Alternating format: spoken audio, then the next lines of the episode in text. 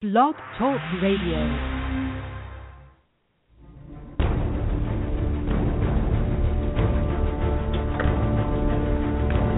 broadcasting from deep in the Eublepharis galaxy on a small planet called Geckonia, east of the Albino Hills and south of the raging Leucistic River, comes the one, the only Gecko Nation Radio.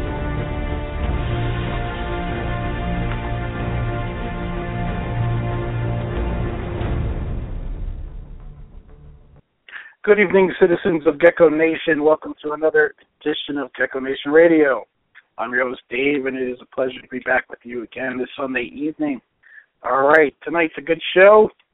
We're going to talk about all kinds of stuff related to leopard geckos, uh, leopard gecko subspecies, uh, some odds and ends, um, and I'm going to ask John about these new little monitors he's breeding. They look really cool.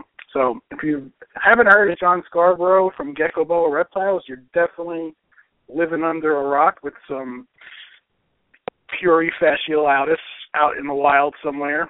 Um, so crawl out under the rock and get to know our awesome guest tonight. He's also a sponsor of the show and a guy I consider a friend. Uh, definitely an awesome breeder, somebody you can trust, somebody who's got he, he just gets it. He's got the best bloodlines available, especially when it comes to subspecies. And if you're going to do this on a serious level, that's the way to do it. All right.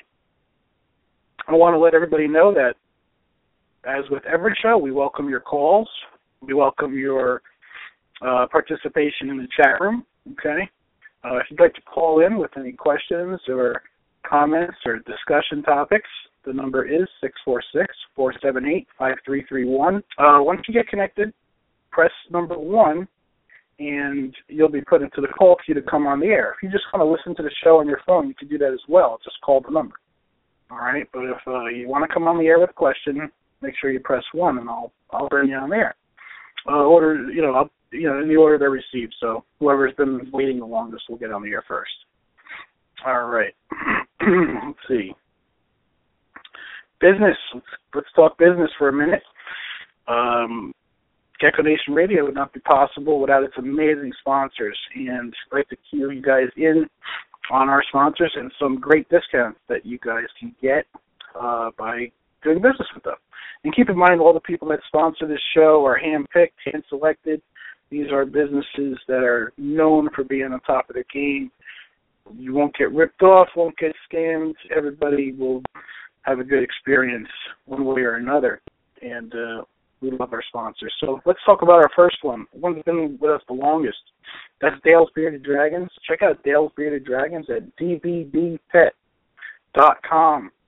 They're quickly becoming one of the biggest reptile supply distributors, not only at expos, but also online now on Amazon.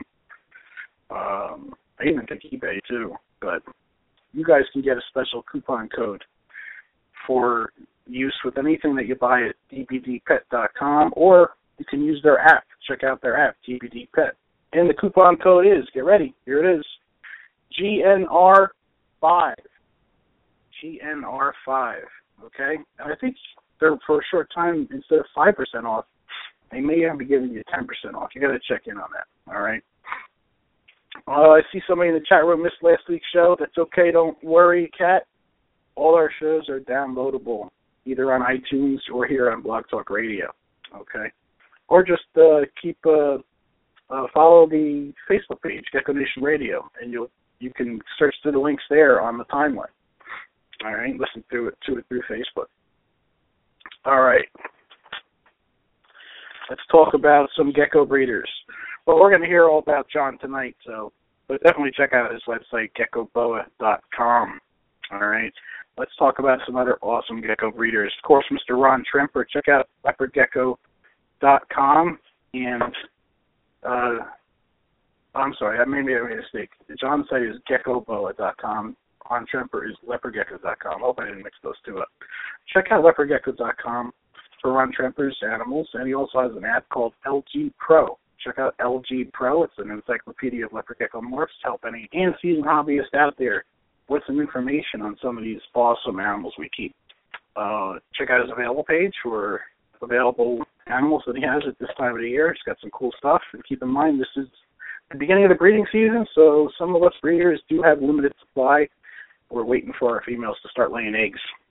All right. Also, Supreme Gecko. If you guys like cresties or day geckos, um, or supplies related to those, and some micro geckos and some obscure species, definitely check out Supreme Gecko. There's also a wealth of information on his site. Wally does an awesome job with his website. Okay, OhioGecko.com. Check out OhioGecko.com for tangerines and all kinds of cool snows and fat tails and stuff like that. That also runs the forum, geckoforums.net. Great place to get information on the history of leopard gecko morphs and also husbandry questions, just about anything you'd like to know. Get them at geckoforums.net. All right. And if you are feeding your geckos, you want to feed them really good food at great prices and great customer service, definitely go with rainbowmealworms.net. They love Rainbow. They've been going strong since I think 1956. They own a whole city block in California. Huge worm farm. So check out rainbowmealworms.net. And if you're shipping your animals anywhere in the country, definitely go with reptilesexpress.com. Best pricing that I've found. Awesome supplies. Great customer service. If you are new to shipping, ask for Amy, and she will help you get started. It's free membership. Reptilesexpress.com. All right, and of course, sea serpents and hotbox incubators. Sea serpents racks are quickly becoming the best and most popular in the reptile community. If you guys need racks for leopard geckos or snakes or just about anything else uh, herp related, definitely check out seaserpents.com. And of course, their incubators are hotbox incubators. I like the hotbox incubators. They have the thermostat built in, lighting built in, and of course, you if you guys know me, they use the good stuff for heating. They use Flexwatt heat tape, the good stuff. So definitely check out Sea Serpents and Hotbox incubators. All right, and dubia roaches. Sooner or later, you're going to get sick of crickets if you're using crickets. I hate crickets. Most people do. They smell, they chirp, they get out. Big pain in the butt. Go with dubia roaches. And our sponsor, AB Dragons, will definitely hook you up with some of the highest quality dubia around. They're also bringing a bunch of different obscure uh, species of roaches these days, so you can find something pretty interesting from them. And they also have a coupon code free. It's Gecko, all in caps. Use that for 5% off at checkout. So abdragons.com, and the code is Gecko at checkout. I think they're giving 10% off too. Uh, you gotta check them out. All right, last but not least, um, if you're breeding animals or um, just about, well, doesn't have to be for animals. Um, could be just for anything, but sooner or later you're going to want to promote yourself with a banner or stickers or promotional materials of some kind, graphic design work. Check out reptilestickers.com and Happy uh, Gecko on Facebook. All right, reptilestickers.com and Happy Gecko. Ask for Rachel, and she'll totally help you out. Awesome graphic designer. All right, those are our sponsors, and uh, they help keep the show going. So I uh, hope you guys can uh, take advantage and use them. And if you do, let us know how you think, and of course, let them know that you heard them heard about them here on the radio, Gecko Nation. Let's see. All right, that's about it for business. I do want to also just remind everybody that if you like what we do here at Gecko Nation Radio, uh, there are other radio shows out there, reptile related, that are great. Morelia Python Radio, Herpentine Radio, and of course, Corn on the Pod.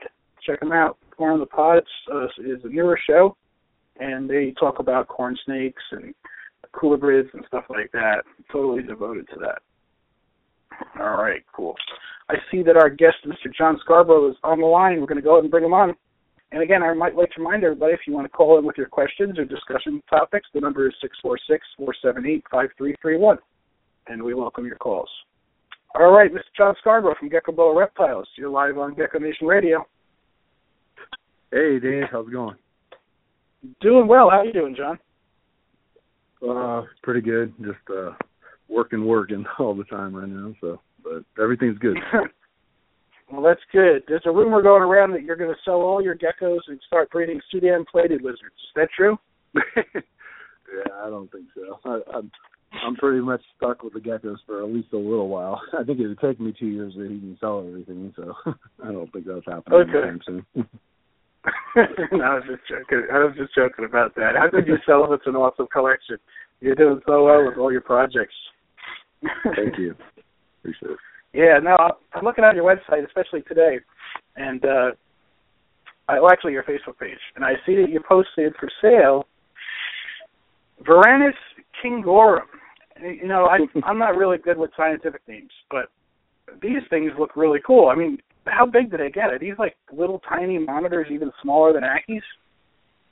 Yeah, they're they're much smaller than Ackies. Um, they're one of the smallest dwarf monitor species um, from Australia. So the female is probably like I think I think the length of, of the female is probably four to five inches at most. So like without the tail, the tails are super long, of course, but I mean they're tiny little guys. Um, I would say at least one sixth of the size of an act, maybe even smaller as far as weight goes. So, so yeah, they're, they're the body is like the size the size of a leopard gecko at adult size. even adult even, maybe, even right? smaller, even smaller than a leopard gecko for sure. Um, Wow. I mean, the the body on the female is smaller than probably a leopard gecko's tail as far as weight goes. So they're they're pretty they're pretty small guys. So the male the male's quite a bit bigger and you know looks a little different. He's more robust and got a thicker structure. But yeah, they they definitely are tiny. The only you know Ackies I have them in a trough like I used to have my Ackies and um Ackies would lay all the way down to like 14 inches of substrate. They'd, they'd lay pretty deep, and these guys only get down to about four inches. So just goes to show how much smaller they are. but yeah, they're Wow. they're really really cool. They they're, they're very similar um to care for as an Ackie, just a smaller kind of a smaller setup. Um I still keep them in a trough, but they uh they uh you know they have a little extra room to play with and the deeper substrate I think helps with the humidity for them and you know keeps the upkeep a little more simple. So but yeah, they're yeah, they're, they look really cool. interesting. They're very prolific too. They they lay they lay quite quite a bit more often than an Ackie will, and they'll lay, but they won't lay quite as many eggs in a clutch. So a female will will lay. I've I've gotten I haven't even had her that long, and I've gotten four clutches out of her, and she's laid four eggs every time. So I mean, it, you do the math, it kind of adds up. Um, but yeah, they're Yeah. they're very prolific, pretty simple to take care of, and they have uh they do have a genetic trait that's associated with them, which is the white morph, which is basically like an albino. Um, it's either um, called a amelanistic or albino or white. Um, so it's also it's a recessive gene. Um, I'm kind of in, trying to go away from the, the the actual albino though, even though they look really cool. Um, they have shown some issues with you know lights being overhead and having some eye issues. So trying to stay away from the lights. So, but Mhm. yeah, they're they're really cool species. Nice, nice. No, I think that's interesting. I think a lot of people are starting to get into smaller and smaller animals, and I've always thought about like, you know, like micro little ecosystems and things like that. And um, like, what would be like the minimum size enclosure for for a little uh, monitor like this? Um, I know somebody has them in like a 55 gallon. You know, you just got to give them probably got to give them at least like four inches of substrate. That's the main thing. So, um, you can you can keep them in a regular um, terrarium type setup, and you know just give them the substrate so they can lay the eggs and burrow a little bit. But yeah, they're not they're not like typical monitors. You have to have them in a pretty big setup. So you know, Ackies to really do it right, you need to have at least 12 inches of substrate be- below them, which is pretty difficult if you're doing a terrarium or if uh if you're trying to do like a cage setup. You have to have a big kind of a trough area to kind of keep them that substrate deep. So the, the easiest way has always been just to get cattle troughs and um just put substrate in there and I basically just did the same thing I did with my Ackies, and I I um put them in 12 inches of substrate, and they don't even use all of it. So yeah, it's I mean, but you don't. That's a little overkill for sure. Um, they need an overhead light to keep them warm. Um, the hot spot probably you know most most monitors need at least like 120 hot spot on them, you know, even higher sometimes at the very hottest point. Um, not too much air room inside. The big problem a lot of people have is they they give monitors too much airspace. It, it kind of depends on your climate where you live, but you need to give them. They need to be dry yet humid, if that makes any sense. It's kind of a weird um, way to think about it, but they have to kind of have a ambient humidity that's fairly high, but they need to be on dry substrate. So what below the below the the the light, you wouldn't want to have a lot of airspace in there, otherwise it'll dry out too quickly, give them problems with shedding and stuff. So, but mm-hmm. you know, all in all, they're they're fairly simple, not too difficult. Are they are they fairly intelligent compared to Ackies? Um, yeah, I mean, you know, all monitors are are a little bit more intelligent than I I would say geckos would be, or you know, they kind of they kind of have that like I'm looking back at you look every time you you look at them, and they they definitely have a different yeah. personality than than geckos, and I I like them a lot. I, you know, I I'm not going to keep a a bunch of monitors. They take up a lot of space, and just not my thing. But I like keeping the one group, and they're fun. I've always been interested in them, and yeah, they're very very intelligent. I mean, monitors. It's just like packing all the the coolness of those big monitors with you know without having all the the enclosure space required, and then also not having the risk of you know getting a serious bite from one if it ever happened. You know, and these guys are kind of kind of like the safe monitor, basically, kind of packed all into yeah. all smaller smaller species. So. Well, we saw what happened recently to Dave Durham. Did you see that? Um, I've seen a few. I haven't. I don't know if I the one I saw fairly recently, but I saw one not too long ago that was pretty pretty bad. And I mean that's a very rare occurrence, of course. You know, you could have that keeping dogs, but you know it's also a risk for sure. I don't I don't like keeping any reptiles that could and you know put me in an emergency room. So for me, it's not really an appeal. Um, but, I had a I had a Savannah monitor as a kid, and um, I was I was probably about 18 or so when I got him, and uh, um, somebody hadn't cared for him really well, and he had these uh, white scars on his back from the bulb being too close to him, and like he would bask in there, and you know they can't even feel how hot it gets sometimes. So this poor guy had some white scarring on his back. We called him Pyro, and uh. I, one time I'll tell you, man, this guy he wasn't ever friendly. I tried to tame him, but he scratched up my arm so deep with his nail. I still have two scars on my arm from it today, and uh that was like twenty some years ago. Well, about twenty years ago. But uh yeah, never been really guys, by a big one. Yeah, some of these guys that keep those croc monitors and stuff, I mean, you know, they they take a risk. You know, it's definitely a it's there's a difference. You know, you can keep a big snake, and you know, there's fairly if even if you get bit, unless you're like pulling away from it or something, you know, you're you're not too bad off. You know, some of these monitors can give you a pretty serious bite. But I mean, if you do it right and tame them down, and you know, you really, they can be they can be just like a like a puppy dog, and you know, you don't really have that risk. You know, I have I have two pit bulls here, and I mean, I'm not ever worried about them really biting into me or anything. So you know, it's just one of those things. You got to know your animal, and you got to work and spend the time with it. You know, and mm-hmm. it's not for everybody, of course And it should be you know something people you know pay attention to, but it can be done and it can be done you know successfully and still you know be done very safely too. So. But, yeah. I mean, even even my big boas back in the day, I'd get a little scared. And you know, I had a big Peruvian female, was like seven feet, you know, and she she's kind of scared me every time she, she would hit she would hit a rat, and I mean, I you know, I'd feel the I'd feel the hit pretty hard on my the the forceps I was using. I'd just be like, man, if that thing ever struck me, it would be pretty bad. Luckily, I only got tagged by her once, and it was just kind of a little quick nip, and she let go. You know, so thankfully I never got bad a bad bite, but I was definitely careful. Didn't like the. Yeah.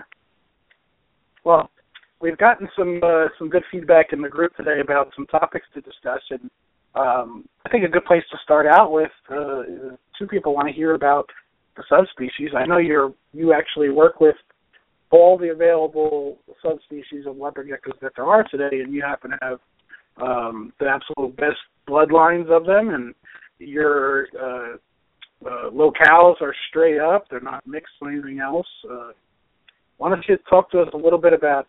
Uh, Troy Welling wants to hear a little bit about Ingram Angramanias. How how are they doing in popularity, and what uh, what have you what have you discovered breeding them over the last couple of seasons?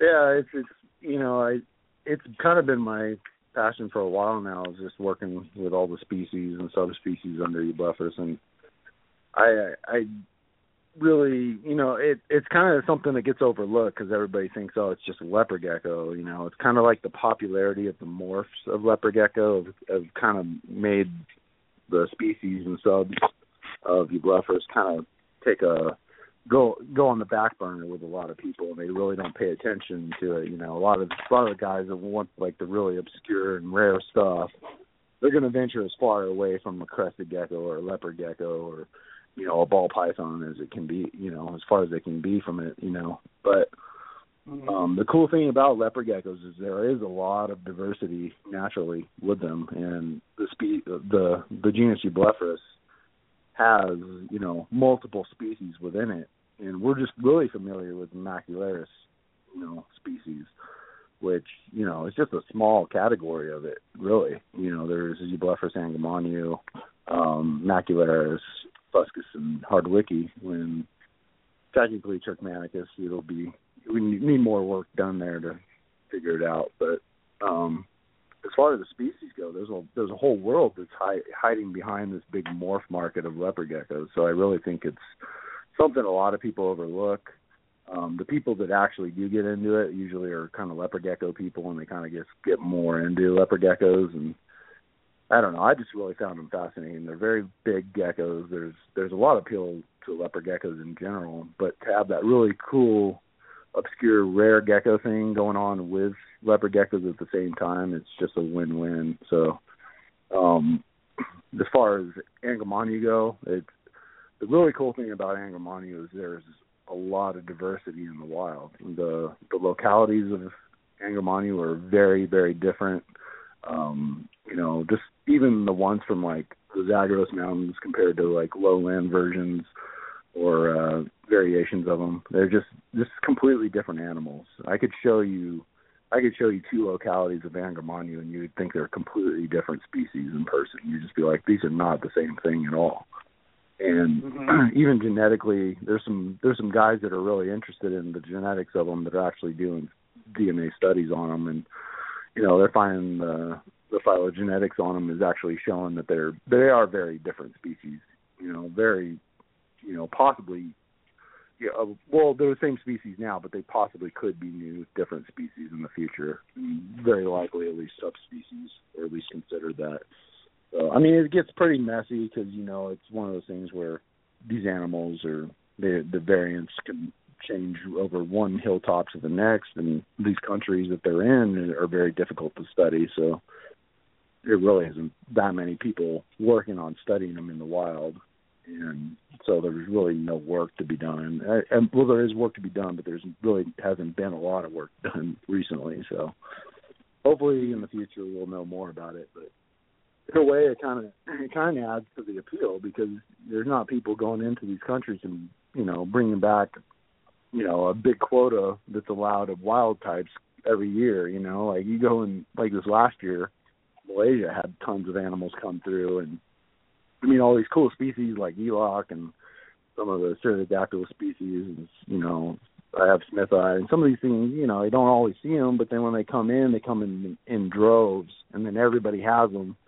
prices go really down really down low really quick and then it's like nobody wants to work with them and then they disappear again. And kind of the cool thing about you know the stuff coming from Iran and you know Iraq and uh Syria and uh Turkey is that you just won't you won't see them ever coming in in big numbers ever. It's just literally it's you know a couple guys venturing in those countries biologists um, sometimes it's smugglers. I mean, they're not endangered in any way, so it's not really a big deal. But you know, these they venture in these countries and they they take a risk doing so, but they bring them back and they captive breed them, and that's the only way you're going to see them, you know, in populations, you know, in the U.S. and Europe and stuff. So it's uh it's it's an interesting interesting uh, genus to work with for sure.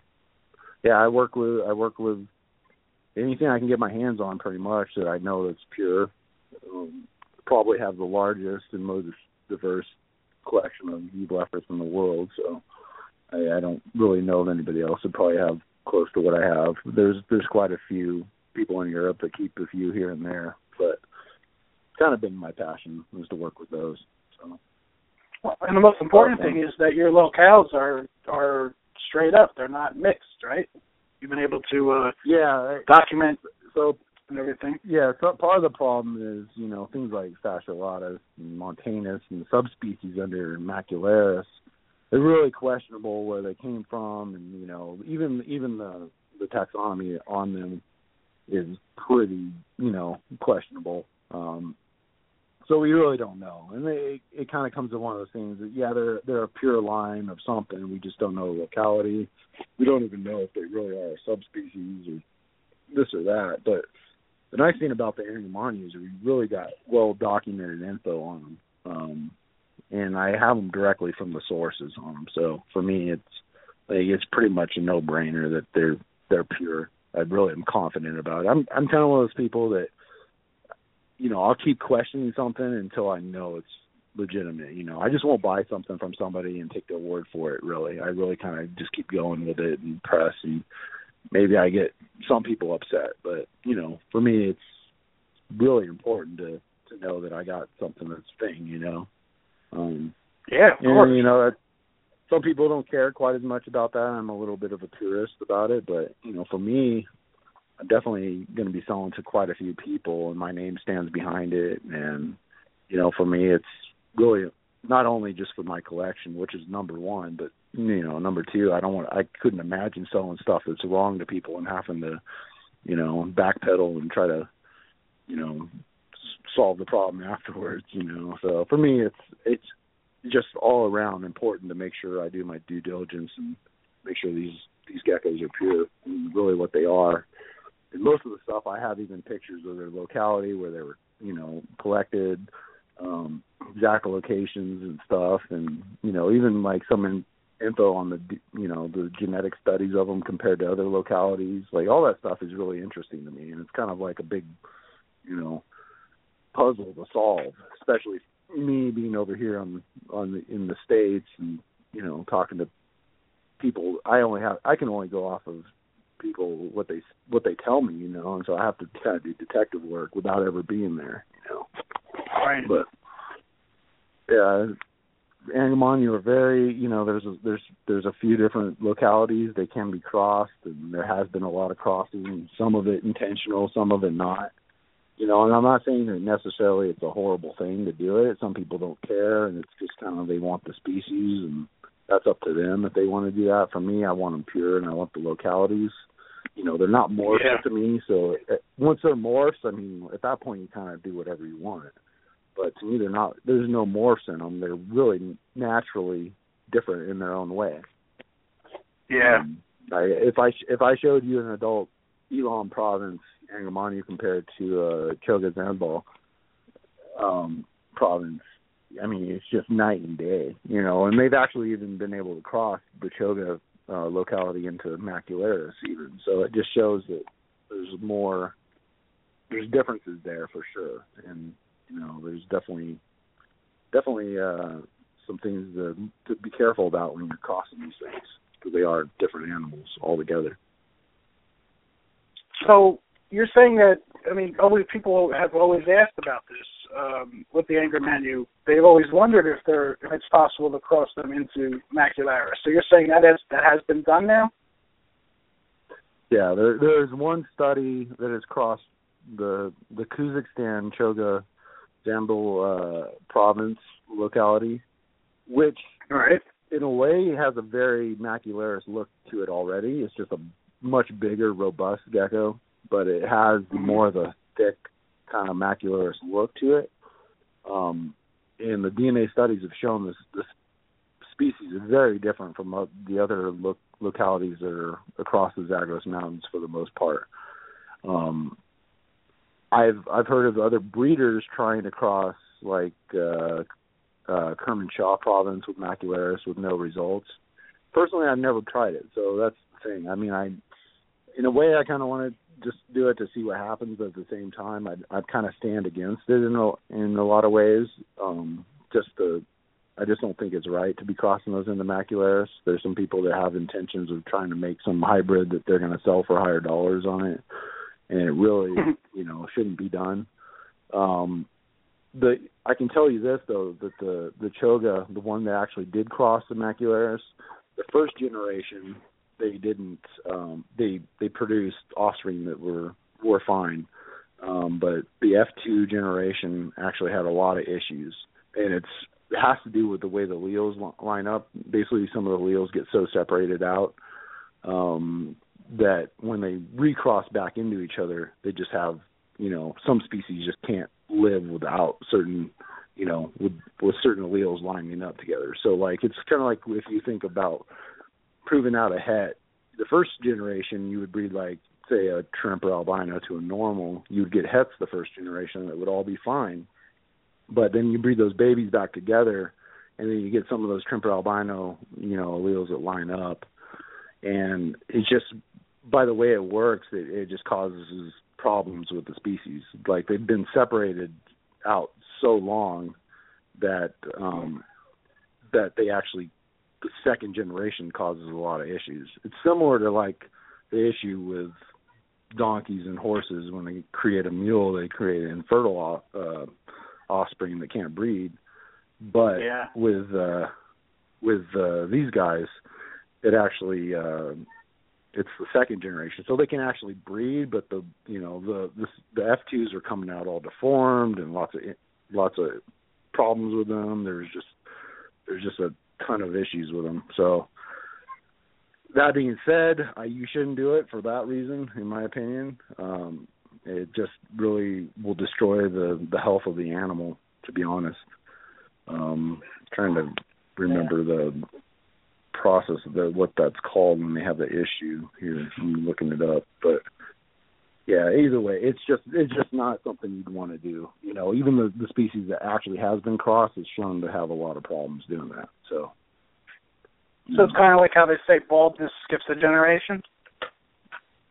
yeah, it could it could be something like I mean genetics are crazy complicated. It's not just you know the standard you know eh, your, your Punnett square, like everything's just had, you know, equal homozygous. There, there's all kinds of weird things that happen all the time, and we don't. We try to make it a little simple, even though most people, when they, when they, uh, you know, are learning about genetics in the beginning, it's very complicated. It really isn't even that easy. It's very, very much more complicated, more complicated than even what we know of. So, it's it's one of those things we there's just certain things that happen that you know that just just really you know we don't understand completely and sometimes it you know sometimes they can figure out what's going on at least you know the what the actual what's happening with them but not necessarily the mechanism of them so definitely well is, uh, i mean I'd argue that baldness doesn't skip a generation because my grandfather and my father and me all have the same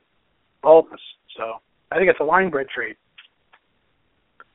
We're yeah, polygenic. I mean, it, well, you know, polygenic means multiple genes, and you know that's just there's a lot of things going on we don't know, and that's why you can breed two tangerines and get junk, and then you could breed it to a, a two whatever tangerines and get awesome stuff, and it's just there maybe there's lots of little recessives and you know polygen or uh, codominants working together and different things going on to to equal what what's going on there, but it's really hard to say it, pin it down, and really be like, this is exactly what's happening. You know, without yeah, major no. studies into the DNA and really looking into it deeply, it's really tough to figure that stuff out. Mm. Yeah, well, I mean that makes sense. Um, would you happen to think that uh, the Angramainyus are your favorite species, subspecies to work with? Um, well, well, Angramainyu are a species, so I, this is always a confusion I hear. The subspecies has been thrown around so long because really all we had in the beginning were the you know the fasciolatus and the montanus and the Afghans and stuff like that, and that's those are what are considered subspecies. Which okay, so we now we can clear that up. They are its own. They are their own species now. So that's yeah, Angramainyu are their own species. And, you know, uh, something. There's a lot of different things that can contribute to their own species. A lot of times, you know, once animals can't interbreed, that's a big, you know, distinguishing factor. Um, but even if they can interbreed, like we found that some Angramainyu can, like I was just saying, that you know they can have other other thresholds to classify them into their own species, and they they definitely are their own own deal. Um, they're a lot larger. They're they're much um, you know slim bodied animal compared to macularius. Their maturity is much slow much slower. They you know a, a two year old Angramainyu is comparable to maybe an eight month eight month old you know macularius. So so we have a, a long maturity rate.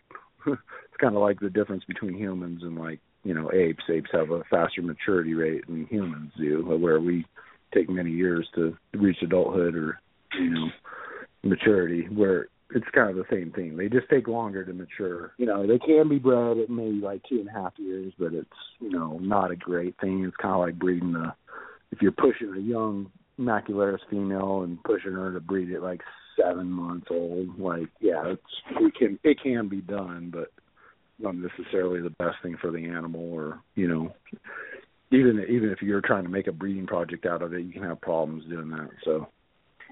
Mm-hmm. um there's a lot of differences. Um but yeah angramainyu and um Fuscus are a very cool one uh hardwicke i i like them all to be honest. Um mm-hmm. Fuscus are very prolific. They're probably going to end up being the next you know leopard gecko, fat African fat tail type gecko. It's you know popular in the hobby. Um, honestly, in my opinion, I think they're easier to breed than macularius even. so wow, I really I I see them in the future. There's just you know a lot of people like myself even would kind of like to keep them rare in a way, but it's just no matter what you breed them, you're going to have success. They're just as easy as a leopard gecko, at least, if not more prolific. Um, my two Fuscus hmm. uh, females the first year produced more eggs than any other leopard gecko did that year. So, I mean, it's just it's crazy. They're they're really prolific and you know very strong animals. They take shipping very well. Um, different, you know, I haven't found a way to keep them that really doesn't work. You know, they they very pretty much the same conditions as a leopard gecko would take. Um, yeah, I keep them a little more humid, but you know, I don't even think that's really necessary. Um Hardwicke though, they can be pretty they can be kind of difficult to breed sometimes and you know, getting you can get eggs a lot of times getting fertile eggs is somewhat difficult. I think that males are kind of shy and timid and they they have a problem breeding as well in captivity. So natural setups and more of a more of a calm atmosphere really helps with the males breeding. But I mean, they're all fairly simple. They're just you know hardwicke and probably not going to be the mainstay like you know pet gecko for your average you know person. So right, yeah, at least not for a while.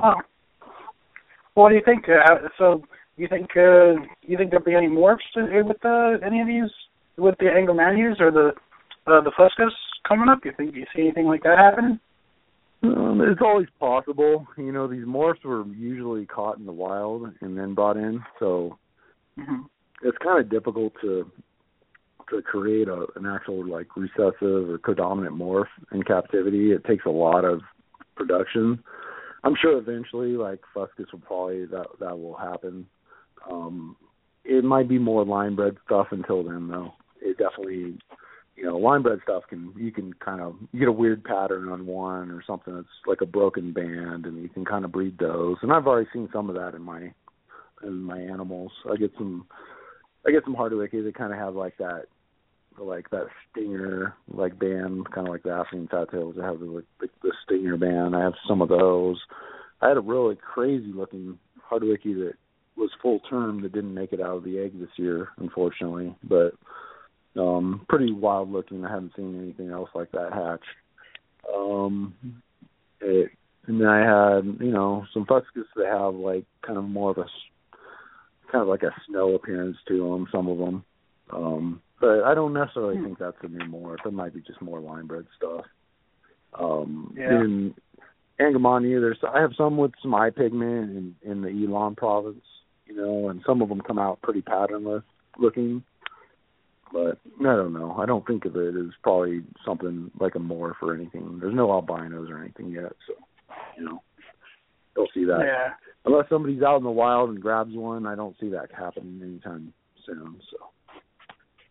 Well, you and I were talking about um, the fasciolatus recently, and uh, I was telling you how uh, I've, I've discovered just in my own projects here that some come out with bolder black uh, markings, and while others have very few black markings. And you know, my thought is maybe in five years. I mean, I've separated these two groups now, so maybe in like five years we could have an all-white E. I mean, I mean, what do you think about that?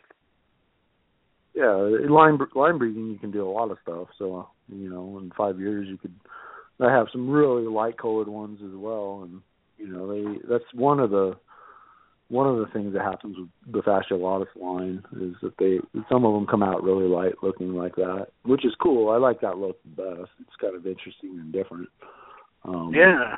Some of the some of the original wild caught ones did have that look too, which kind of you know it's kind of why I ventured towards that as well. But you know, some people brought them in and they bred them for size and you know egg production, and it kind of changes the look of them. And you know, some of them, I, I you know, the fasciolatus and montanus and you know, some of those, uh, really there's not much info on where they were collected or any of that kind of stuff. So like as far as like scientific work, there's no not much value to them. Um, but they're cool. They're their own line, you know, of wild caught. Um, I kind of think when you know Börner described all these things, he he really was just describing whatever he found, and the work he did was really kind of flawed. So in the in the first sense, I don't know if fasciolatus will ever even be something really, and you know, with the taxonomy of these animals, it probably will never even end up being an animal, and if it does, it might be something different. You know, they might just use the name again and you know describe something else, but it you know they they're a cool line to work with just like you know i like the montanus. And you know they have value because you can the main reason i keep these the subspecies or the the quote unquote subspecies is that you can cross them into your your morphs and stuff and you know diversify your lines out a little bit better and they're also a, a clean slate you can test breed genetics and you can also um, you know improve the the genetics on your animal so if i'm you know test breeding something out, I'm also crossing the genetics pretty well at the same time. So for years to come, it'll be pretty strong. You know, that's but, uh, I'm glad we're glad we're talking about that. Gerard, uh, in the group, the benefits of using subspecies for outcrossing and um, these these lines, you whatever you want to call them, the fasciolatus, the montanus, these are really strong bloodlines. I mean, these geckos are bulletproof, from what I found, and I've used them to cross into other things, and um, what have you used them for, and, and what what are your findings with using them as uh, uh, like I guess strengthening genes, or what would you what would you call it? Uh, well, like like for example, I I I use Turcmenicus to clean up the marble eye line, and you know some of the some of the Turcmenicus marble eye cross stuff that I have now are some of the biggest geckos I have. I mean, they just I crossed the I crossed the marble eye to a supergiant, and then I cross, you know, some to Turcmenicus, and the ones that are across the Turcmenicus are bigger than the the supergiant. So it's kind of that hybrid vigor thing going on there.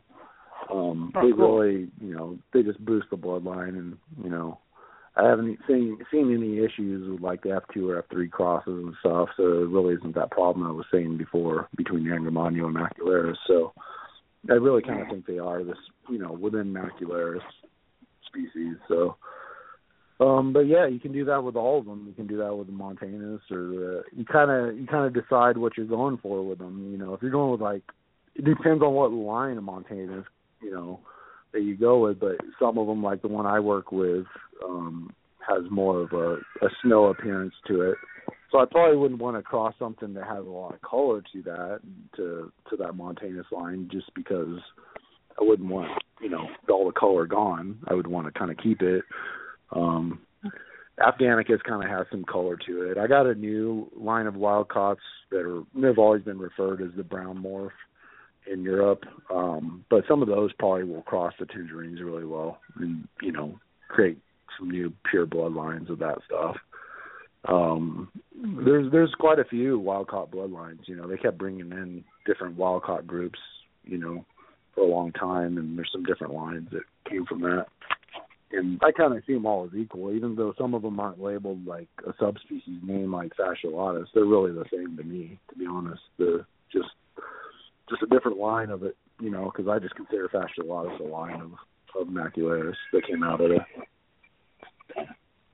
They are unique though. They were they they at this point they're just. I mean, I find them. I I love them. I, I work with them yeah. a lot here. I think no, they're, they're all unique in their own way. They're all definitely unique in their own way, and that's why they're beneficial. So you can kind of you can go for the look of one of them. So if you cross a fasciolatus to you know a max snow like some have, you can kind of get a unique look. Um, same thing. I crossed Jim Stowe's with Montanus, and you know got a really really unique look on the the adults. Just completely like the most snowed out looking gecko you've ever seen. But it's because of Yeah. Montanus, it really has a lot of that kind of look to them already. It's all it's already gotten to the point I can hardly tell the snows from the non snows anymore, so I kinda have to kind of take a step back and not really line breed the Montanus into them anymore. But yeah, you can do that with all of them. Afghanicus really have a cool look to them, and they cross to a lot of stuff really interesting. You know, the bulbs especially, they kind of really make unique crosses with the back in the day. Oregon Gecko was doing doing the Afghan bulbs for a while. They came out pretty cool. Um, there's Afghan tangerines that are in Europe um, that are pretty cool looking. So there's a lot of things you can do with those those lines of subspecies that can benefit your your line bred I think it's better, like- you think it's better, like in the case of an Afghan tangerine, is it better to use a male Afghan to a female tangerine, or a male tangerine to a female Afghan, or does it matter at all? Um, it really just depends on your specific animals. You know, I an Afghan, for instance, you know, in that that case, typically they're smaller geckos for sure, and then a lot of them tend to be kind of, you know, if you you throw them in with a big super giant or something, they're probably going to have some issues. or you throw them in with a Yeah. aggressive male, that probably wouldn't be good. So I would probably say an Afghan male to um, a macula or you know a species macularius or a, a morph macularius, so female. So it it just depends though. I think with the the fasciolatus and stuff, it doesn't really matter. They're pretty much the same size and temperament as most leopard geckos, and um, but it, it can vary. You know, it, it, that even goes with your morphs and stuff. You kind of have to read your individual animals and kind of. Sometimes there's certain geckos that just won't match up well together. You get a Right. super aggressive female and you throw her, throw her with a you know a male that's a poor breeder or, or a male that's too relaxed about it. I mean, you're probably not going to get any good eggs ever from them. But Yeah. I have certain males that will just you know they don't care how aggressive the female is. They'll breed. you know they're they pretty much don't they'll they'll, they'll take care of it no matter what. So you always kind of have to do that anyway. If you're not, I mean, you you just can't always put two leopard geckos together and guarantee eggs every year. You know, I mean, it's we we have the benefit in with leopard geckos that it almost always happens, but you know, we kind of forget that it doesn't always happen with every species, and we kind of get spoiled. And you know, I've had people upset. Oh, my geckos didn't breed and produce, or you know, I'm like, that's part of breeding. the same way. with- Yeah. with everything you work with, so it doesn't always work out. I every every year for every season, uh, you know, it's one of those. It's always the project you really want to produce a lot, and you know, it doesn't always do what you want. You only get a few, or you don't get none, or it doesn't work out the way you plan, and you're like, oh man, another year wasted. But um, I guess you got to be thankful for the ones that do make uh, the breeding successes, and uh, you know, hope for the best the next year, right? I mean, It's just part of it. Yeah, I, I get females sometimes that just drive me crazy. They'll lay, you know, eight clutches and all be duds, and I'll I'll keep throwing the male back in there. I'll try everything, and even switch the males out to something that's you know compatible with the first male as far as genetics, so I don't get screwed up in case there was a mix up. And I mean, no matter there's a lot of times it just doesn't work out. You know, and then the next year she'll lay a ton of good eggs, and or the next year she won't lay a single good egg, or, or you know, I never know. Yeah. It can, it always goes back and forth, and I usually try to have a couple. I'm, I'm trying to keep my males up a little bit more this year, um, and actually the last two years, but more this year than ever. Probably I have a lot more males. I'm keeping back, and just uh, just to have more options. You know, it's really not there's the genetic diversity of it is one thing, but then you also have more options when it comes down to breeding. You get a female that's picky or has issues, and you can just switch the male to something else real quick, or you can, you know, one male just decides he's not going to eat or go down, and you got to go separate them out, or if a male has a bad prolapse, or whatever reason, you can need to use a different male, and it's good to have you know something as a backup. It doesn't necessarily have to be your best animal, but you know, nice to have that that secondary option available. So I've been keeping a lot more males now, and it's working out. I think better for me that way. Yeah. Huh. Yeah. If your if your project is really important to you, having uh, two males is the way to go because you never know what could happen. That's that's a good that's a good point. Uh, I just want to remind Yeah. people I see a lot of callers in the queue. If any of you guys want to come on the air with a question, uh, press one on your phone, and if you're listening and you want to call in, the number is six four six four seven eight five three three one. Uh, but if you don't press one, I won't bring you on the air because uh, I don't want to uh, freak anybody out. Some people are shy. but um, all right, let's uh, let's move on to the next uh, next topic. Okay. So you, you've become really well known for your work with tangerines, and you have some of the coolest tangerines I've ever seen, and most of us have seen.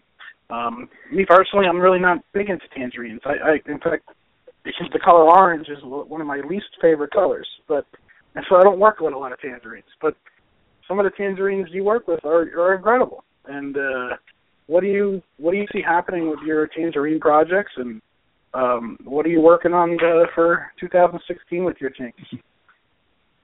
Um, well, I I just need to send you a couple tangerines and you'll change your mind. But no, they, T- tangerines have always been one of my favorite things, and the good thing about them is, you know, they're the backbone of a lot of projects, even like sunglows and, you know, a lot of colored projects. It, it doesn't matter. Ten, good tendering lines to have are, are important to breeding. So, for me, it's always been one of my my favorite projects to work with, and um, I kind of started off in the beginning trying to just buy the best of the best, and I wasn't really trying to just produce exactly what the breeder before me. And I've I've always kind of had that that philosophy is, you know, some breeders will say, you know, when you're starting off, just breed exactly what I tell you to, and don't do anything else, and you know that way you produce the best geckos right away. But to me, that's not really exciting. It's kind of, I mean, maybe it's instant gratification to produce really nice animals right away. But for me, it's kind of like the unknown and producing something new is always fun for me. So Yeah. I, from the day one, I've been crossing stuff and you know different lines together, trying to create new things, and you know it. It's taken a while with a lot of things. Some things just didn't work out very well, but some things really did, and you know it's kind of now I got some pretty unique lines I think that are that are emerging out of this stuff, you know, and legitimately worked with lines, stuff I've worked with for you know five years now, and really have have kind of refined them, you know, especially I think this coming year. I got I got a couple ma- I was kind of lacking a few males on certain projects that really would have helped the project out and this year I produced some good males, so I think this next year is really going to turn around and really I'll have a lot more really nice stuff to that I can even sell and release, you know. I've I've been holding back quite a bit, so um Mhm. most of my stuff is uh is founded on the Ge- Gecko Genetics line, which is that line that Jason Haygood was working with. Um, it's the same as you know, some people say Mandarin. It's the same line as that. Mandarin is just a rebranded name for it. Um, but Gecko Genetics line is uh it's got a mix of electric, Torrid, Tangerine, some other stuff that Jason Haygood was working with at that time. But he really created some really nice, um, super hypoed out tangerines that were just pretty much solid red from or solid orange burnt red from head to toe, so or head to tail. so Yeah. that line has kind of founded a lot of the stuff. Really held, holds its color into adulthood, you know, very well. Um, very strong bloodline. Um, also, my male is completely het free, which makes makes him pretty much priceless to me. You know, he's really helped a lot of projects out because the second you got got some, you know, if he's het bell or something, he kind of limits you completely to what you can do with him. So he's completely het free. Yeah. I tested him, you know, you know, every which way possible to every recessive out there multiple times. So I know for sure he's completely clean. So it's helped out a lot of projects and some of the other stuff I've I started off with I had like some I had a you know a really nice Pacific green male. I think I paid like five hundred bucks from Kyle back in the day, like one of his best ones he released that year that that crossed into some of my stuff. Um not quite as much color on that line, but it definitely has. They're definitely very robust big geckos, you know, which kind of is nice. It really makes for a strong bloodline. Um, I had some Sykes Emerine blood in there, um, and I I started working. I have pure bloodline, pure bloods now, which are bloods are originally from JMG. I have a line of those pure bloods. They're pretty cool. A lot of them that I kind of have that have some darker purple colors on them. Um, I work with green green tangerine, which is Ultimate Gecko's line out of Europe, and I crossed those into some stuff. Um, I got like the sibling to his holdback male. I think it was it was either last year or the year before. It was I think it was 2013. I got like the whole sibling to his holdback, so I got a really nice male from that, and I got a pretty nice female from it too. Um, Clown G Project stuff that originally came from Sasabek, which are like electric G Project cross stuff. Um, those are pretty cool. I've crossed those into some green tangerine stuff, and those made some really unique first year crosses. So excited to cross those back to see what happens. Um, plain old G projects. Um, then I got the the Tremper version of those, which is like the Solar Raptor stuff, just like a it's a G Project Raptor basically. Those are pretty cool. And I'm crossing those into white and yellows and stuff too. Um, my own lines, like I have like the by what I call a purple headline, which is it just comes from animals that were crossed from the Gecko Genetics male to um, Gecko Genetics Sykes Emerine stuff mainly. Um, and it was a, just a really unique. What I what I've done with some of the lines that I kind of came out with is I really just hatched a weird looking animal out from these crosses, and I just held that back and bred it. And sometimes it worked out, and sometimes it didn't. And when it did work out, I got some really cool stuff. So that line that line's creating some really incredible tangerines now. And some of them are they they create like the most red color possible. Usually tangerines are kind of that burnt orange color, and these are just like straight fire engine red, which is cool. And then I got, you know, Gene- Gecko Genetics is more like the super hypo, carrot tail baldy style, like solid tangerine color. Those are really nice and have some darker lines that come from blood crosses with the Gecko Genetics and all kinds of stuff. Yeah, and I see on your uh, Facebook page, Geckoboa Reptiles page, um, you crossed uh, tangerine into the into the Golden Gate Gecko uh, pure Murphy patties, and uh, got one here that's got some cool carrot, nice purple tail. Um, what are you trying to do with that?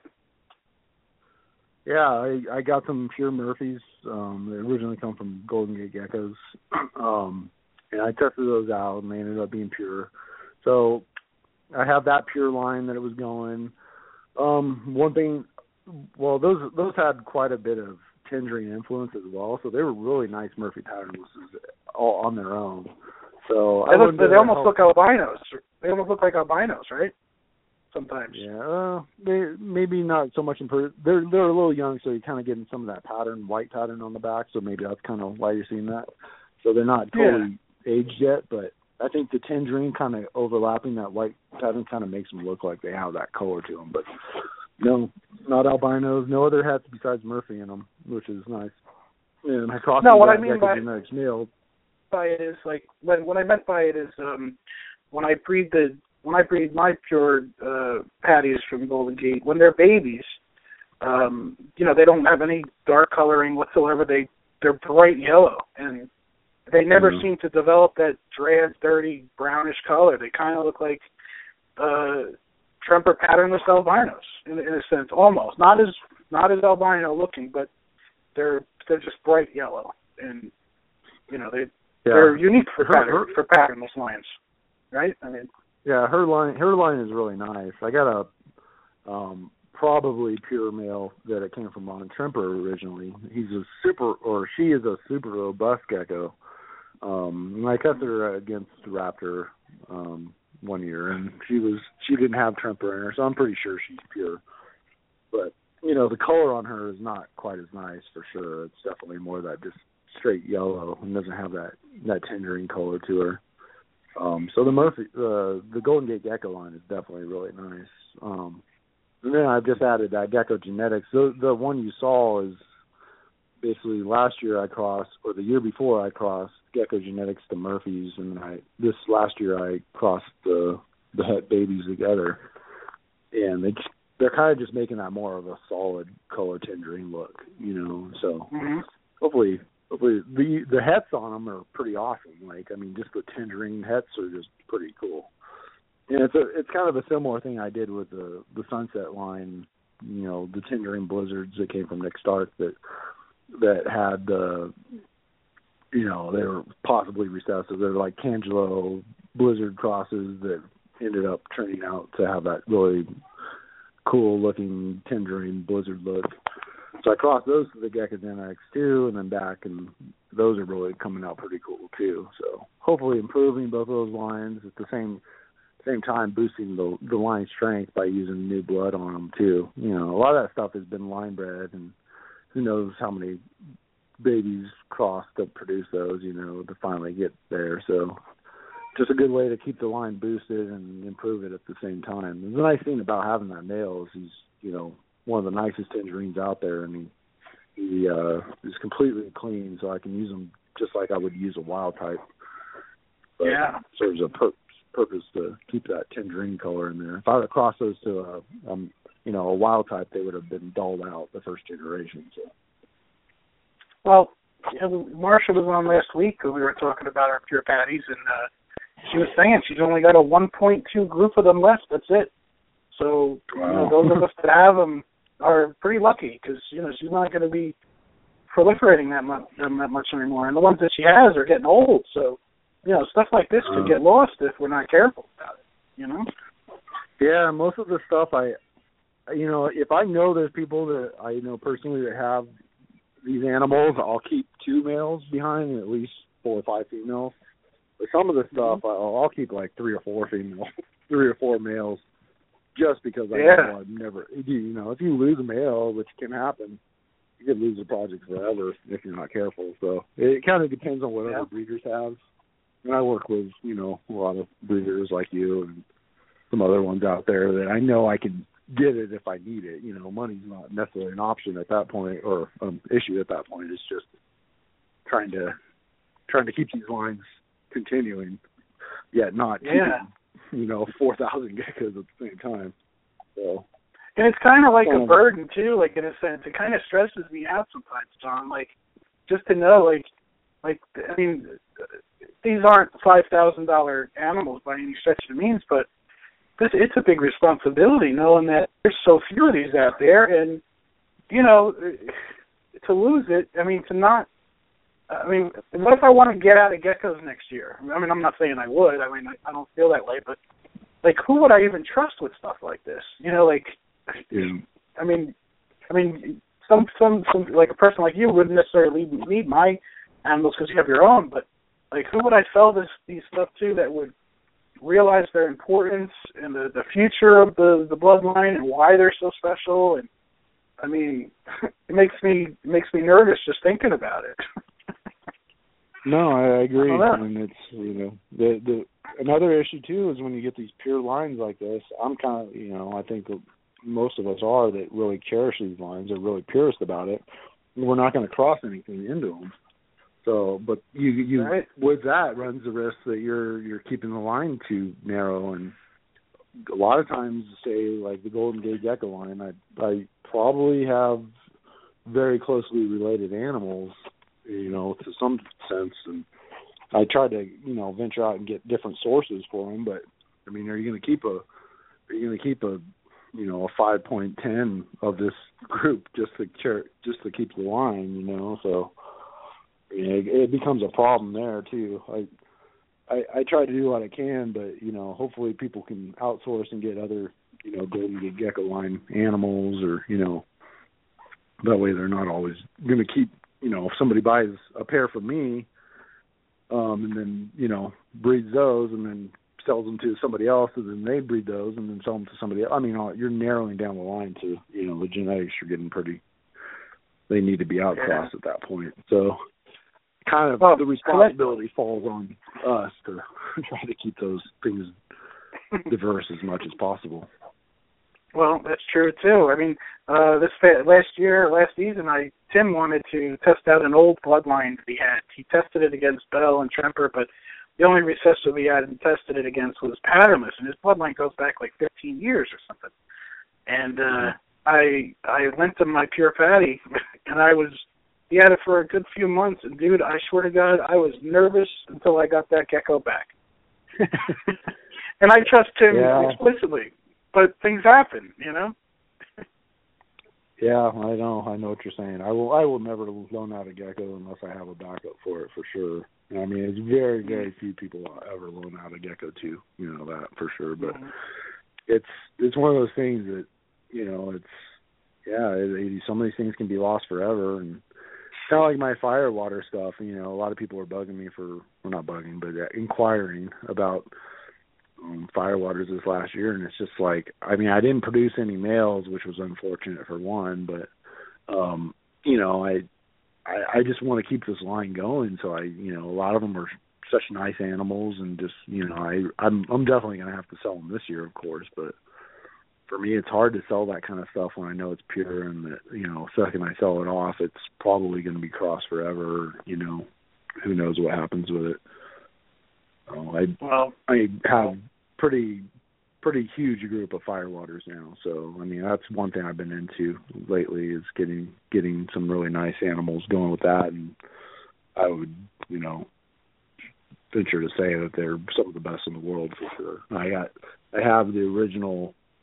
um, some of the original animals from Dan himself. You know I got a huge group from from uh, Brian Jett, including Lava, which was like his, you know, his best male he ever produced, and kind of like the foundation for all his fire waters and stuff. So it's kind of yeah, it's kind of got a cool look to it. Yeah, he's really a nice animal, and you know, it, it came from, uh, you know, it, the whole the whole project came from using Dan's hot gecko tangerine line, cross them into you know rain waters and stripe and uh, rain red stripes, and um, he, you know, he, when he sold off he or sold a lot of those animals, he sold some some uh, hot gecko tangerine het, you know, for for rainwater and um one of those animals one of the the animal that created lava i think you know, probably is the key to all those is that one that Kelly Hammack had, and you know, it was a it was a loan deal that he she had with Brian. Lava was the best male that they produced from that gecko that year, crossed to one of his pure firewater females, and just that unique combination just made pretty awesome animal. So some of these, yeah, that's kind of a, a line diverging within a line. in a way. Oh, I know that feeling, man. You see little differences with things, and next thing you know, you got 50 more animals that day, just from doing yeah, uh, special projects. it, it gets it gets kind of ridiculous. I I'm I'm trying to sell off more breeders this year. It's hard for me to sell everything off, but a lot of it I was keeping back to test breed animals because you know if you test breed a foundation animal, you can really you can really figure out what's behind every animal below that. So I could literally be test breeding 50 other animals at the same time or even more, you know, just by test breeding one older female. But a lot of a lot of guys Yeah. who just they breed one year and then they sell it off and they keep the best back every year, you know, and they really don't ever get to the bottom of their lines that way. It's just it's a Yeah. lot more time consuming the way I do it and it takes a lot of work, but for me it's it's gonna pay off in the long run. way I see it. No, definitely. Yeah, definitely. Um, you know, with with all these projects and all these extra animals, um, you know, I know you offer discounted geckos and stuff. Uh, Jamie asks in the group about wholesaling uh get leopard geckos. Do you do any wholesaling these days? Um, I'm gonna I'm gonna start doing it more, and you know that's I'm just just lower end animals for the most part, and that's really what wholesale is for them for for the most part. So um, I can wholesale pet geckos or entry level morphs, and you know just kind of if you got a pet shop or you uh, take geckos to a show or something like that, I can do stuff like that, but.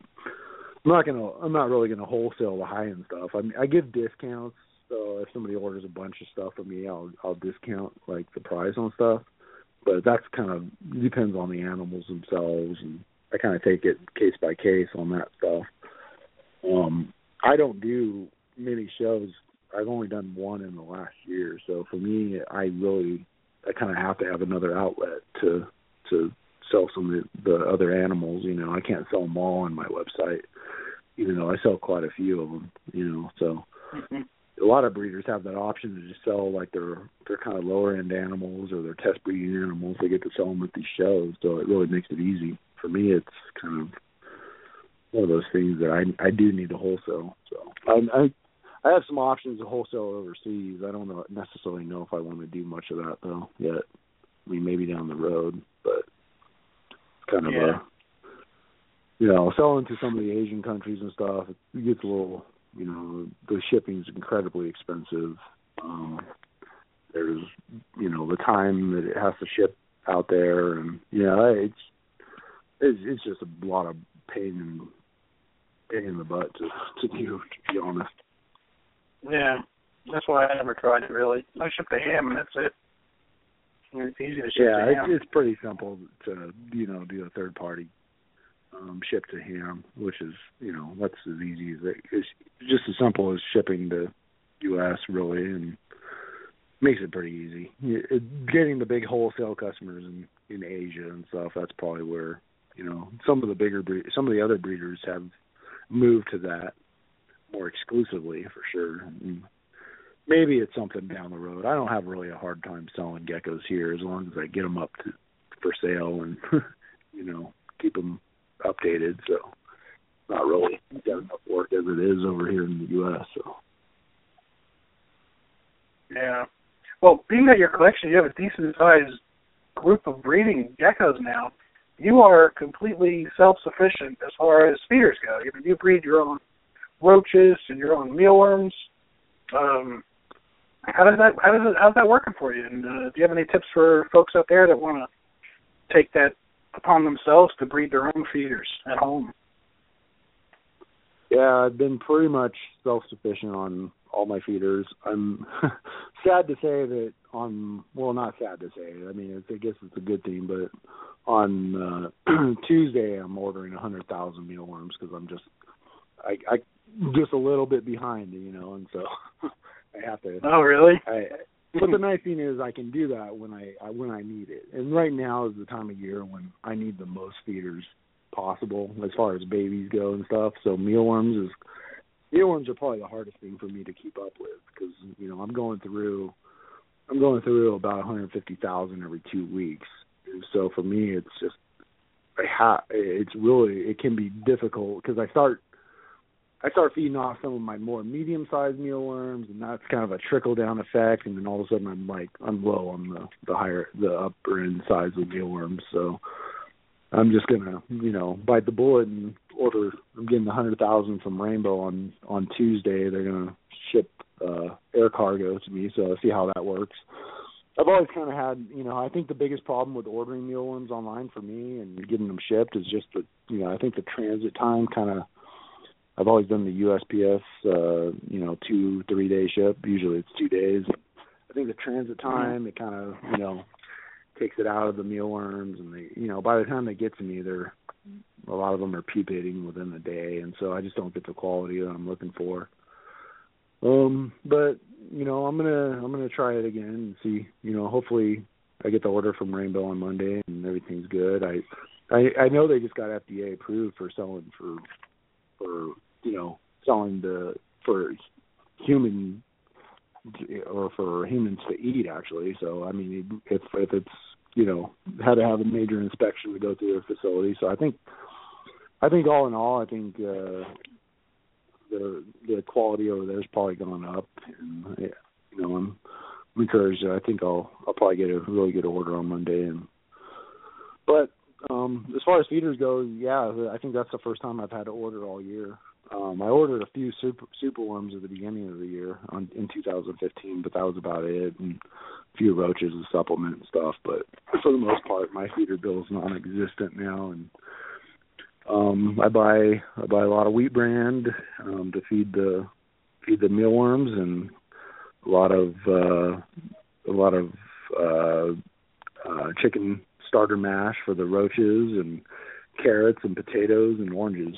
So I I have a it, it's it's a pretty complicated process to try to explain. I mean everything's kind of something I figured out on my own and I probably don't do it similar to anybody anybody else out there, but I have a YouTube video on my YouTube account that kind of shows my basic process. So if you're if you're more interested in it, go to my YouTube channel. It's just Geckoboa Reptile. I kind of show you in a video kind of how I do it. Um, it's not easy though. It never is. You know, it's it's, it's kind of just getting getting the sifting down and getting the whole process streamlined. It's, it's it's a big part of my work, but I mean, you know, a hundred thousand mealworms costs you know, close over four hundred bucks, you know, to get it shipped out to me. And I mean, if I'm doing that every two weeks, it's, it's a pretty heavy, heavy expense. So for me, yeah, it still makes sense to breed my own. I've been doing it for so many years that it's just become second nature, and I almost, yeah, it's almost just as easy as ordering um online for me at this point. Hmm. I wish I could do that. I just uh I can't have so many bugs in my house without getting having allergy problems. So yeah, you gotta. I don't think I'm so. lucky. I don't have allergies at all. So I mean, I I wear. A, I have a I have a duct ventilator going outside, um, especially in the winter. I can't really open the whole garage and you know blow fans out during the winter. It's too cold. But um, I got a duct fan that's blowing the air out, and I got you know full face um respirator that you know completely keeps my eyes you know not in contact with the dust and my you know really good quality respirator and you know really it's not really a problem at that point because I'm not breathing any of that stuff in and I'm really careful about it. I don't want to develop an allergy because that kind of kind of can end your career in this business. So yeah, it can suck, that's for sure. So what other um uh, we're going to be coming to the end of the show soon, but before we go, I'd like to uh, hear about some of your other projects that you have going for 2016 that you're excited about and things that people can look forward to possibly acquiring from you this year. Um, I got a got a few things. I I, I made quite a few purchases this last year. I I've got um some more Angramainyu stuff. Um, some of the the, the species, the leopard gecko species. I got a new locality of Fuscus, suppose. Um, I have as far as leopard gecko morph stuff. I I got a pretty awesome group of um Tremper, Tangerine Tremper white and yellow stuff from Don Hamilton at Highwood Exotics um, just recently. I'm pretty excited about those. He originally got his uh, his original. He got a white and yellow raptor female from me a few years back, and then he bred it into some stuff that really has kind of kind of changed the Tangerine Tremper white and yellow world. You know, pretty much any of those really nice Tangerine um, white and yellows or Tremper white and yellows you see out there come from that that line from Dawn. So um, pretty excited about those. Those are nice. Um, got uh, got a universe project that I'm working on, possibly het free. Um, I got from Chris uh, Charlton at Suburban Geckos, some really nice geckos there. Um, what else I got? I got some stuff coming from Marcia pretty soon. Um, we've been talking about Golden Gate geckos, so I got some R2 golds that are, or actually Golden Gate gecko line. I think they were, I forgot what she said. They were R2s, pure R2s, or Golden Gate gecko line, but got some of those original ones. I don't. I, I might try to get a couple babies out of them. They're, they're some of them are older breeders, so I'm not going to try to really push them. Um, get a couple babies and keep those back. But just one of those things. I kind of cherish those old lines, so I kind of like keeping that stuff. Um, got some bold bells that are coming from her soon too. They're pretty cool. Um, I got uh, oh, what else did I get this year? I got really cool. Um, it was uh, it was one of uh, Tremper. It's like a, a red stripe, uh, um, red stripe. Yeah, it's it's it comes from Ron Tremper originally. It's like his rainbow project. It's like a red stripe, kind of. I think it's a pastel cross. It has that kind of pastel look to it. Pretty cool animal I got from Europe this last year. Um, but it originally came from Ron, so I have to give him credit there. Um, but that's a really nice gecko. I got the pastel raptor stuff that I'm still doing. I'm keeping those pure for the most part. Um, I think everybody's kind of realizing that they're kind of showing that they're they're more of a line bred. you think we're we're seeing a lot of pastels that don't look like pastels anymore, so I think that's kind of showing through. But the original, you know, pastel raptors are. I have some that look like straight white and yellow trempers, you know, which are I think is pretty cool to just having the line bred. So still got those yeah. going. Um, all the tangerines. I got some uh, Brittany from Pack Herps, like extreme bold stuff that I'm still working with. Some of the nice stuff from those animals. Um, those have a lot of Halloween mask in them. Hopefully, I have some pure Halloween masks that are decently outcrossed without all the kink tails and stuff that we've been seeing. Um, but I got some pure ones that are really nice on that. Um, Save me a when make one.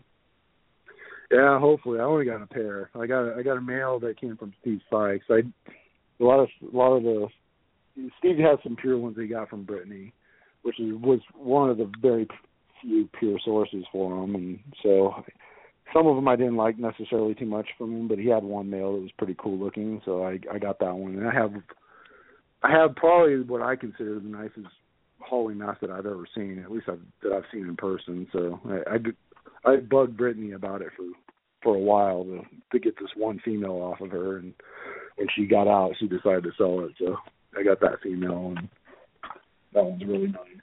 Um, well, we'll have to Mm. we'll have to do a little competition on that because I still think I have the coolest Halloween mask female that there ever was. yeah, I so. think you do. I think I saw that one. Yours is pretty nice too. So I mean, it's just one. It's probably very similar, if anything. So yeah, the, some of them kind of end up looking not so wild. Whereas you know, some of the lines have kind of diverged away from it. They might be still still the pure line of it, but sometimes you can keep things pure and they, you know, if you buy like you know a breeder that produces them and you buy like the worst of his pure line, and you know you breed those only, and all of a sudden you're not producing quite as nice of animals. Uh, it kind of it's pure Yeah. in that sense, but it's not necessarily as nice. So I think some of the lines are kind of diverged in that, and I've seen some some lines with a lot of kink tails, which are kind of kind of kind of you know I don't want a bunch of kink tails coming out of my animals. If there's a whole line that's just only producing kinks one after another, you know, that's a lot of yeah. that's a lot of customer service emails after after you know a while, and I don't like doing that either. You know, it's not not something I like to. Yeah. So if I get a ton of kink tails or something that needs to be changed. Um, Yeah. I got a I got a really cool SC reptiles. Steven Cervantes got got me a really cool red stripe bell, white and yellow that I'm gonna be breeding to some some of my red stripe bell stuff. So that should be interesting. Um, I'm trying to think. I got those brown morphs that were kind of a subspecies, or not subspecies, but just a, a pure line of wild types. and then I, I still got most of the other projects I still work with, Atomic Tangerines. I got I got a really nice emerine, extreme emerine that um came from um Brian Jett. I have some other ex- extreme emerine stuff that wasn't quite as nice. I don't I really kind of just consider them tangerine trempers for the most part anyway, but these ones are kind of whatever. And then I got I got a really awesome male from Brian Jett as well, so that should help boost that line up. Nice. Um, yeah, tangerine or fire firebolt stuff. I always got that. Some really cool stuff in that, and I should have some albino, ten, Tremper albino stuff, or at least possible albino stuff coming from that. And white and yellow bolt stuff, fourth generation. Um, firebolt, white and yellow stuff, third generation. So, I don't know. I think there I could keep going on forever, but no, it's a pretty diverse uh, group of stuff, and you know what's cool about it is a lot of these morphs that you're working with are, um, well, a lot of them are sorts of unique lines and uh, some of your own established bloodlines now that are unique to your collection, and that's that's good. That's like what a lot of us uh, strive for, and you know to have I, I mean, unique I, and you can call your own is cool. Yeah, I'm pretty modest about it. I never really named um my lines or geckos until you know, like I'll say like the purple head line, and literally it comes from other people saying that to me. You know, I've had I I would post those pictures as tangerines, and I'd always say the crosses on them and stuff, and then people would be like, "Oh, what? Are, when are you going to sell those purple head forms to me or whatever?" And, you know, it's just kind of one of those things that sticks, and you work with it for that many years, and it I mean, I, I think it's fine to have lines and stuff. I think it's you know, if, if you're doing it for five years and you're working with a separate line, I think that's fine. You know, I just I kind of the the whole I bought two geckos from one breeder and now it's all of a sudden it's my own line thing. Kind of that's the only thing that kind of bugged me. But I mean, I think people are starting to realize that. You know, and it's it's it's one of those things you can't you know, some of the the new people in the hobby they kind of see all these different lines, and it's kind of fun thing is name your own thing. Well, they're excited.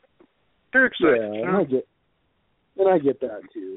But I mean, when you get the top level of breeder that's doing that, you know, that's when it kind of, you know, hits a nerve with me where they'll buy they'll buy a gecko from me, and then all of a sudden the gecko is something new. You know, the second it reaches their door. Oh yeah, like, yeah, we know what you're talking about.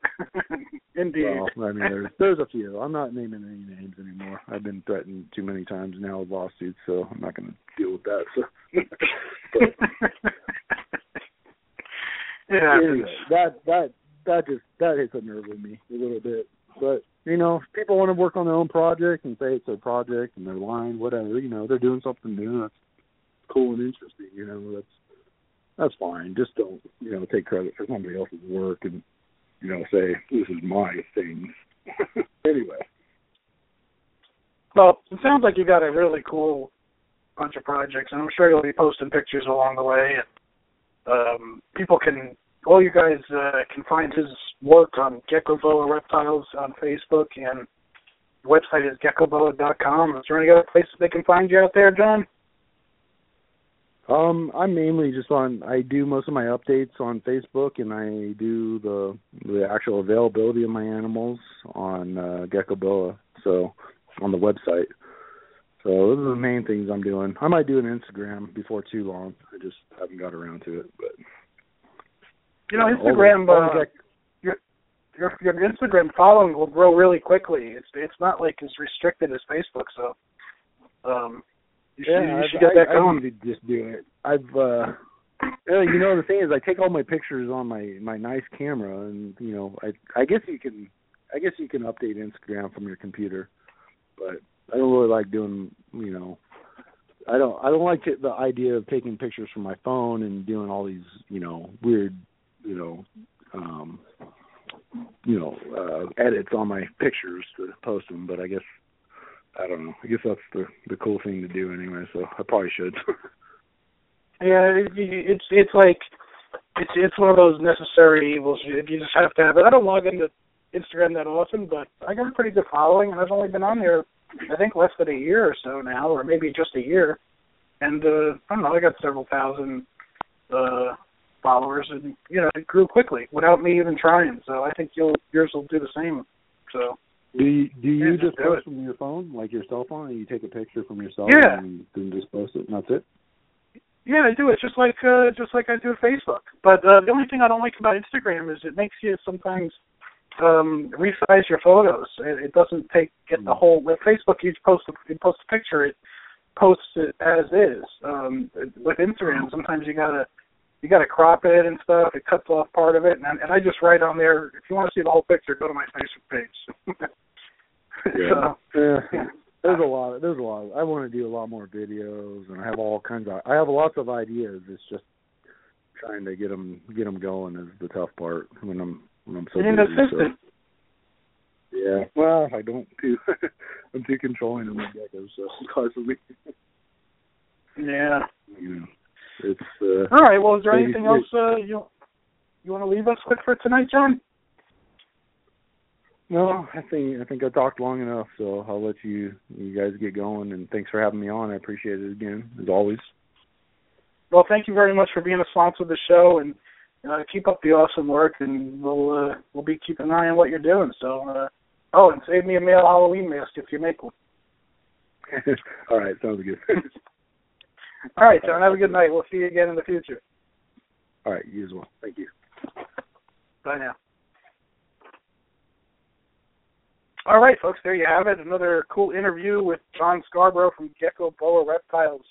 Uh, always uh, cool to hear what he's working on. Love looking at his page and what he's got coming up. So um, check him out. All right. Um, let's see. All right, well, I'm going to go through our sponsors, and then I'm going to play a cool song, and uh, we'll do it again next week. So uh, don't forget to uh, do business with our sponsors and mention the show. They're going to take care of you. They uh, they usually get discounts and stuff to the listeners. So let's start with uh, Dale's Bearded Dragons. Check out Dale's Bearded Dragons at dbdpet.com and their new app uh, in the App Store. And uh, they have a code that you can use that'll give you either five or ten percent off. It's GNR5. So make sure you use that code. It's good for any reptile supplies, feeders, anything.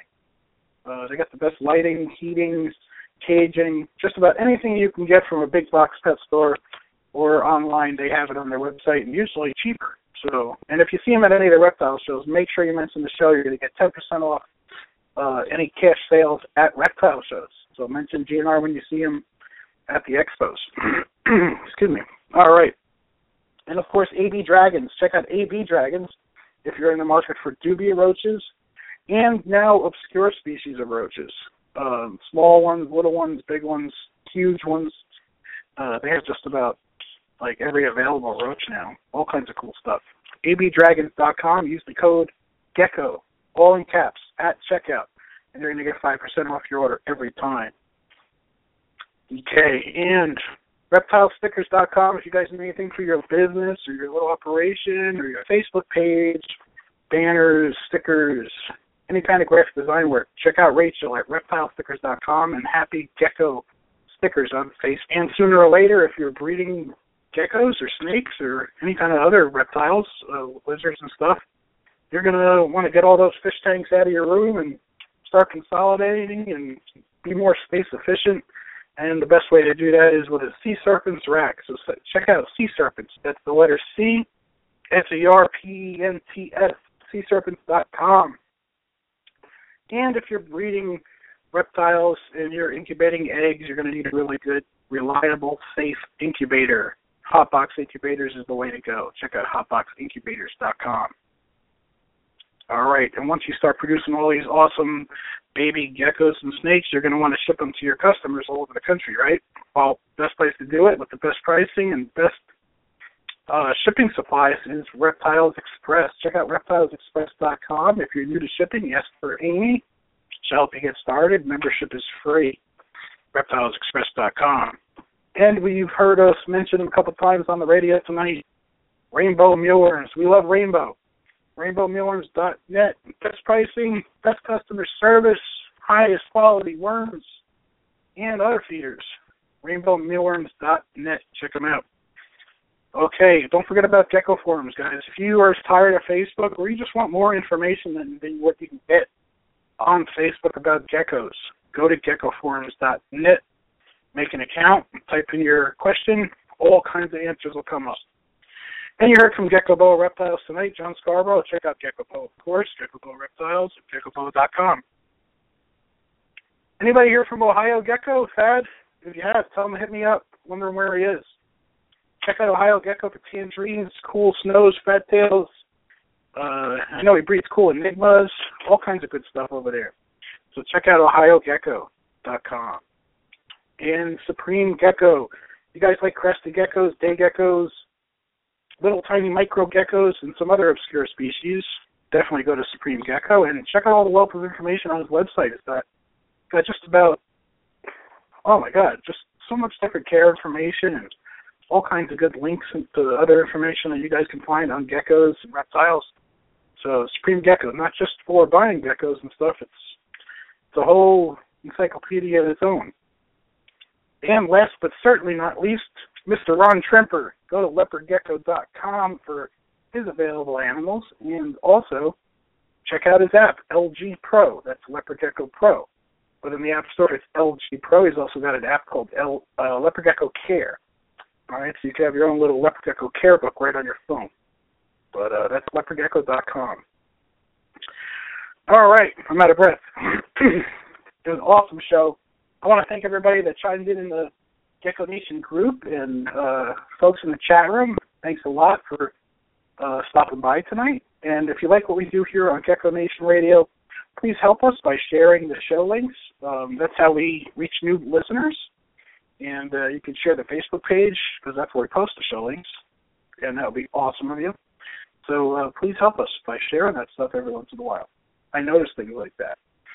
And, uh, and that'll be it. Join our group, Gecko Nation, on Facebook. Good group of people, a lot of good advice, and uh, do some really cool pictures. Not just for geckos, it's for all kinds of reptiles and pets. All right, I'm feeling a little bit of, let's see. I'm feeling Bob Marley tonight. Bob Marley's going to take us out. Until next time, folks.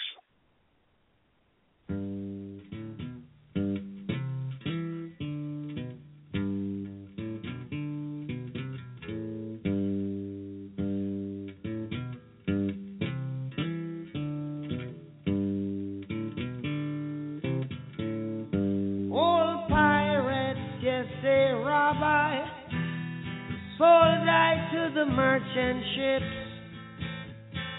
Minutes after they took I from the bottomless pit, but my hand was made strong by the hand of the Almighty. We forward in this generation triumphantly.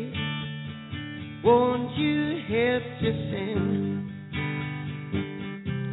these songs of freedom? Cause all I ever have, redemption songs, redemption songs. Emancipate yourselves from mental slavery. None but ourselves can free our minds. Have no fear for atomic energy, cause none of them can stop the time. How long shall they kill our prophets while we stand aside and look? Ooh, some say it's just a part of it. We've got to fulfill the book. Won't you help to sing? These songs of freedom. Cause all I ever had, redemption songs, redemption songs, redemption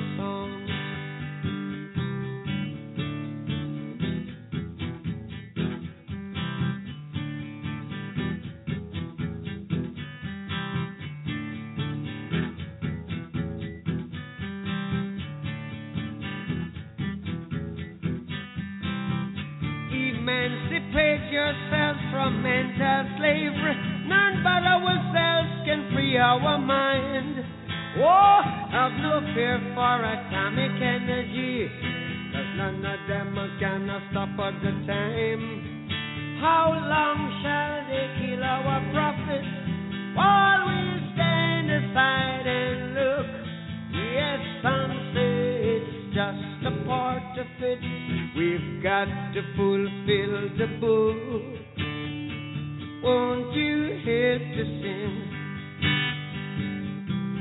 these songs of freedom is all I ever had.